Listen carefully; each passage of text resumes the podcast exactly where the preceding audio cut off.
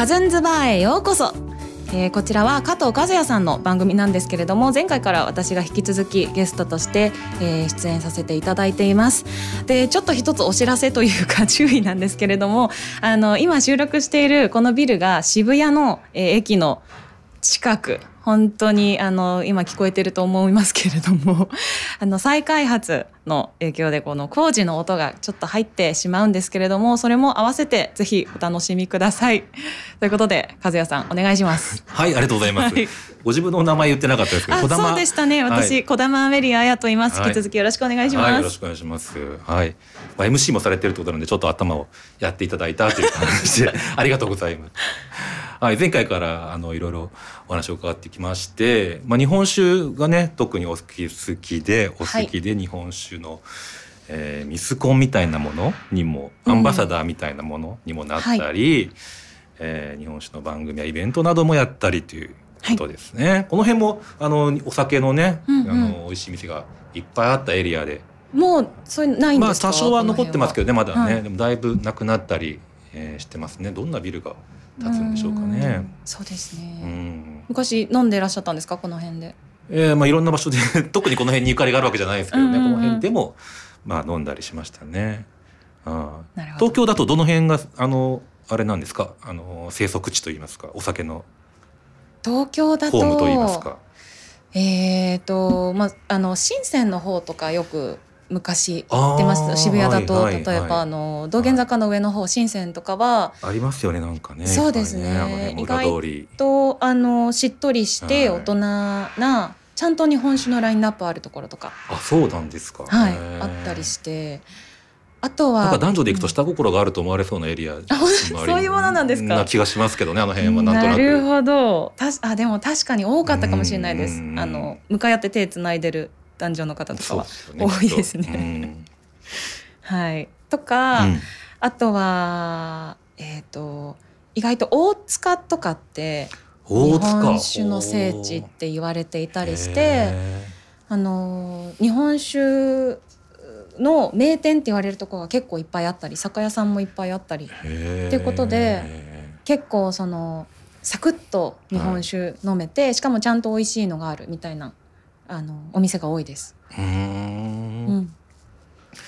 いやなんかぜひ番組やってほしいですね。もう YouTube でこっちやった方がいいんじゃないですか。やりたいですけどね、ぜひ。はい。今ねちょっとお休みしているお店もね、うんうん、多いから。そうですね。収録は別にあの8時過ぎやってもいいんじゃないですか。うんうんうん、分かんないですけど勝手なこと勝手なこと言ってますけど確かに、うん、なんか収録逆にしやすそうみたいなのがあるかもしれないですね。うんうんうんねはい。まあ、その、えー、児玉アメリア綾さんですけども、えーまあ、最初にこのお仕事、まあ、タタレントバイリンガルタレント、はい、よろしかったですかね？はい、はい。えー、になっていく過程といいますかね。そのあたりをちょっとお伺いしたいんですけど。はい、はい、えっ、ー、と私が長野県にいた時に、はい、あのダンスのスクールに通っていて、うんであのダンスはまあ5歳からやってたんですけどそのスクールがたまたまその師匠が、はい、あの某夢の国のダンサーさんだったんですね。はい、はい、キャストって言っちゃっていいんですかね？キャストも NG なんですかね？ねまあキャストだったんですかね。うん、はい、ニコニコして踊る方たち、はい、やっていて、はい、あのなのでその方がこうノウハウを生徒に教えますみたいな感じのクラスだったので、はい、こう自分もそのプロになるっていうのが当たり前だと思っていてそのスクールに行っている時は。でなのであの模擬オーディションとかもダンスレッスンでやったりとかなので本当レオタード1枚で「何番児玉5歳で、はい。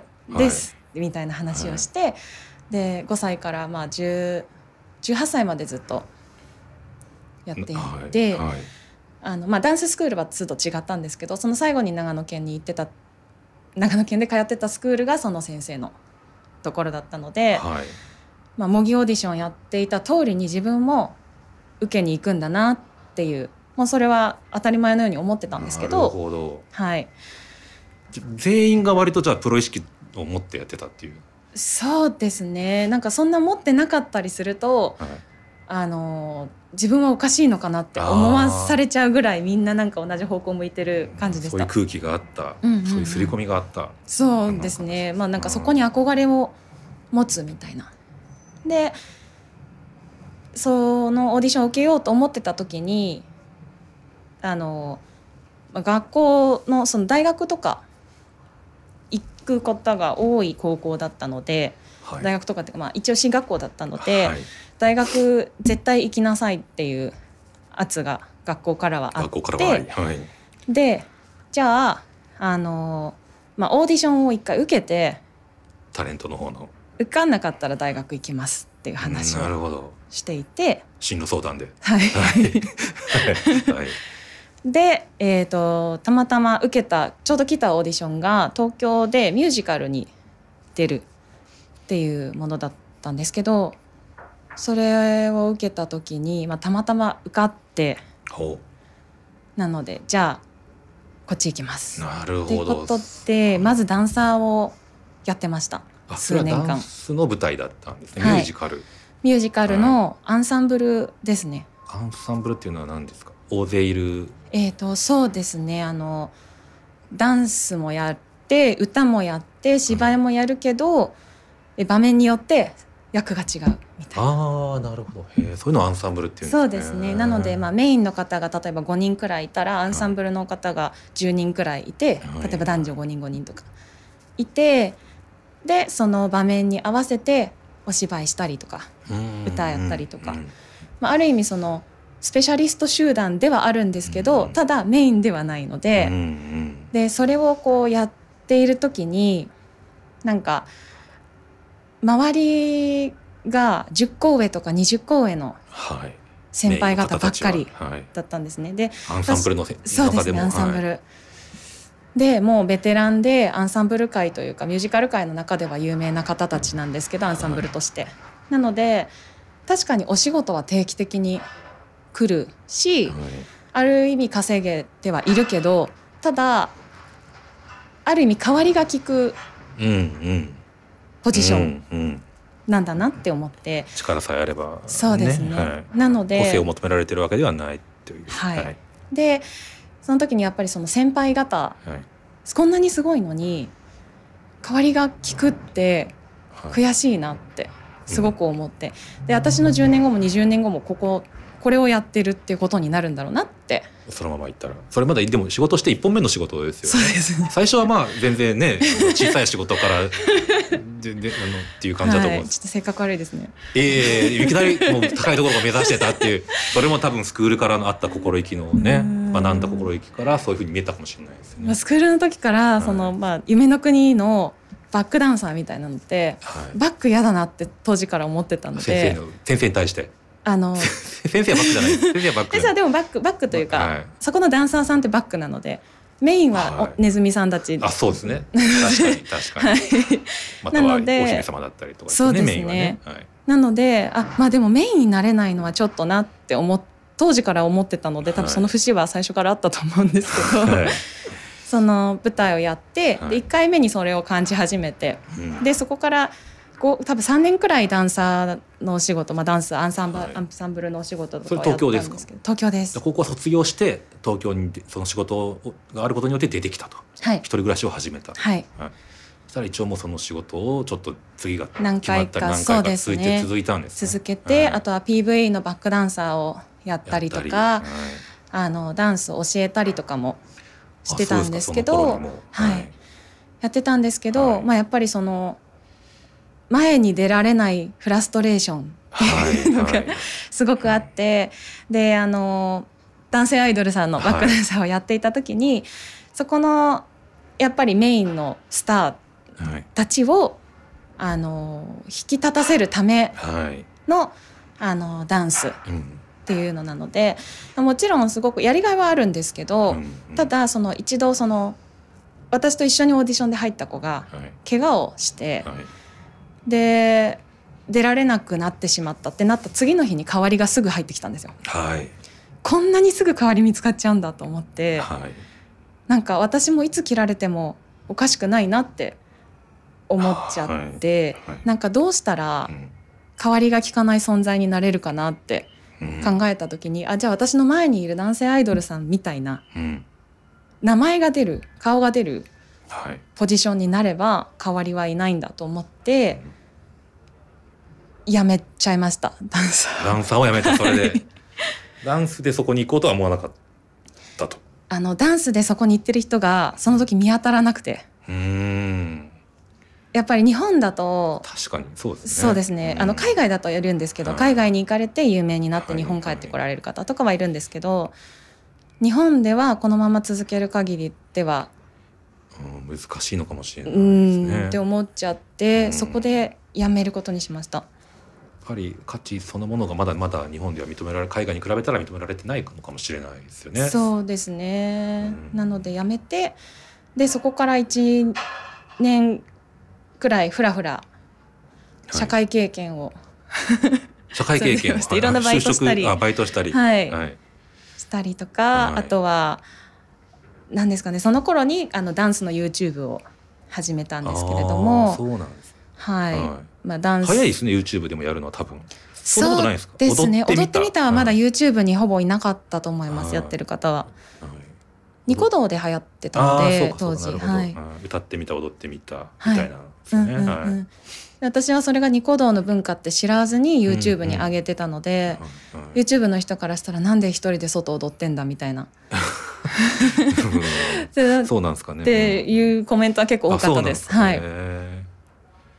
ニコ動の存在は知っていた。ニコ動、はい、そうですね。ニコ動で知ったので、はい、なんかニコ動のアップの方がなんか難しくて 動画アップするのが単純にはい。YouTube のがすぐ上げられたので。ああなるほど。でもすごい再生回数いったんですよね。900万回ってすごいですね。1000万回。今1000万回いってますね。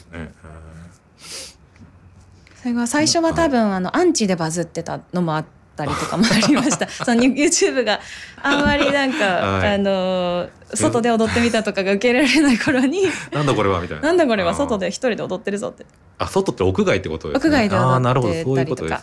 はい。あとはなんか海外の、ダンスチャンネルとかにあの取り上げていただいたみたいでそれで再生回数伸びてました。一時期。それ連絡は来ないですね。あの取り上げていいですか？みたいな。なかったです、ね、なんか勝手に取り上げられて、はい、えー、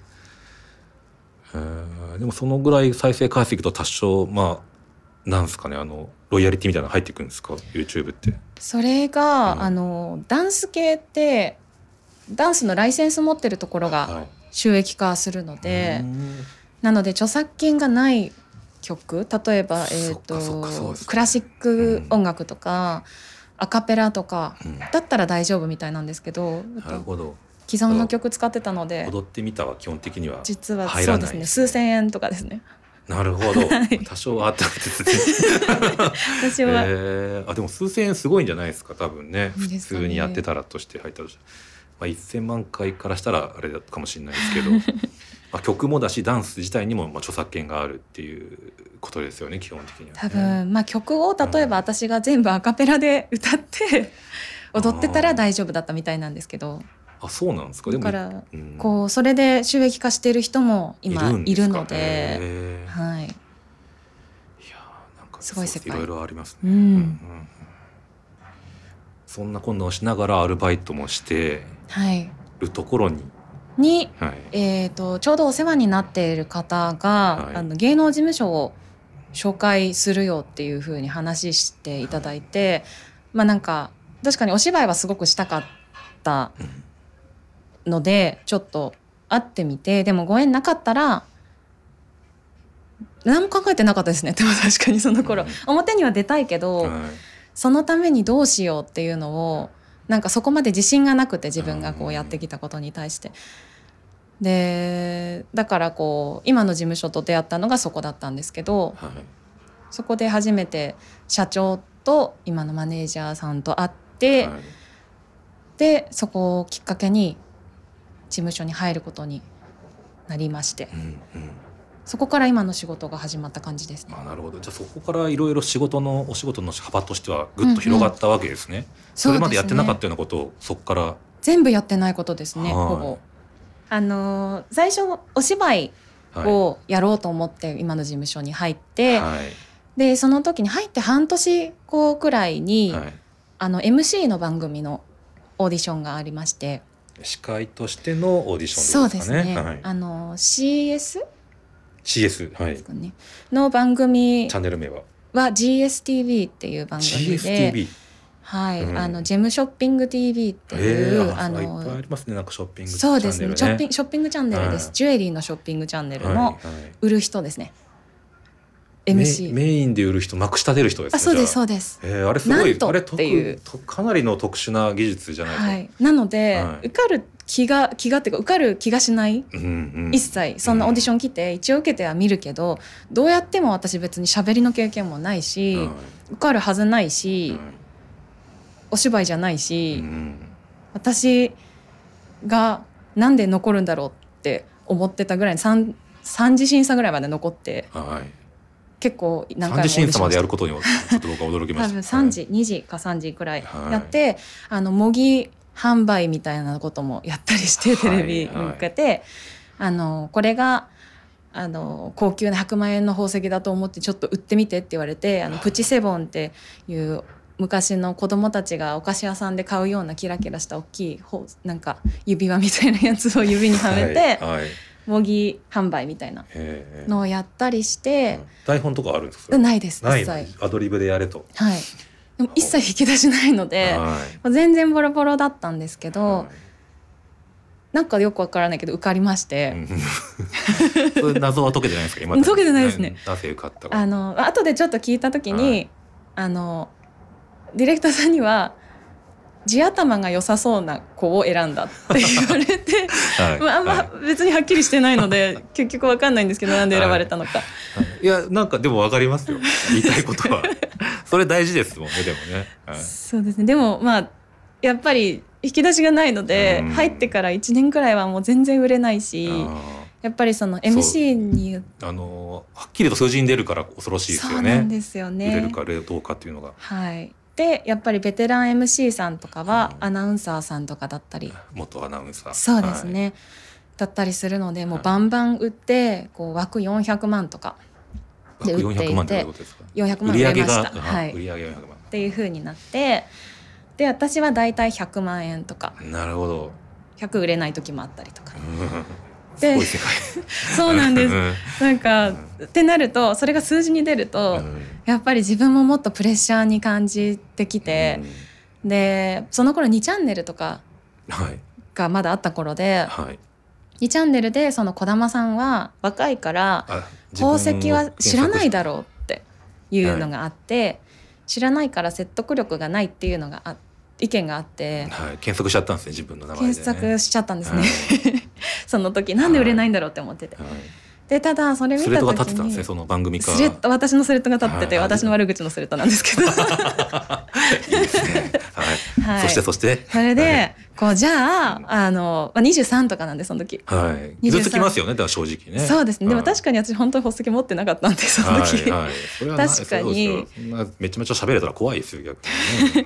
だし実際その商品見ていやちょっとおばさん臭いなって思ってたりとかしたのも本当なんですよ 本音がね。そうは言えないんでね。そう、ん。って思ったんですけどいやでもまず自分が好きにならなきゃとか興味持たなきゃってそれで思って、はい、そこでまた一個資格を勉強して、はい、資格を取りまして、はいそれがジュエリーコーディネーターっていはう資格なんですけど、はい。ジュエリーコーディネーター3級2級1級であって、はい。えー、と町の宝石店の人たちが一般的に持ってるのがジュエリーコーディネーター3級販売員の方たち、はいそうですね。はい。はい。で、まあ、2級からはちょっとあのもうちょっと買い付けとか行く人とかになってくるので、はい。じゃあ3級取ったら、はい。ある程度売れるんじゃないかな。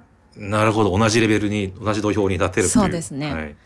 と思ってはい。勉強して3級を取りまして。でそしたらそこからなんか2チャンネルの風当たりがそんなに強くなくなって、面白いですね。はい、あよく見てんですね彼らはね。結構だから本当にあのそこから実際私も宝石が好きになったりとかはい。あ楽しいなって思うようになったんでそういうのも伝わったのかなって。あー面白い話ですね。思います。勉強大事ですね。勉強そうですね。まあ全然そのすごい詳しかったわけじゃないんですけど、はいあのやっぱりこう楽しいって思うともっと知りたいって思ったりとか、うん、でゲストの方、売ってくるあのバイヤーさんの方とかと一緒にトークしながら売るんですけど、はい、まあ、基本台本がないのでであのそっちはまあ専門、ね、そうですね。専門職の方ですね。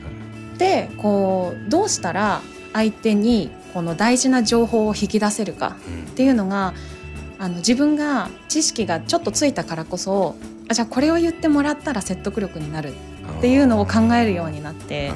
自分が言ってもやっぱり自分は MC なので、はい、この宝石はこういう特徴があるんですよって私が言うよりこの人に言ってもらった方がいいっていうのに説得力がねそうですね、ね、気づき始めて、でそこから MC 楽しいなって思うようになってそれが後につつながってます。わかりました。では続きは次回に続きたいと思います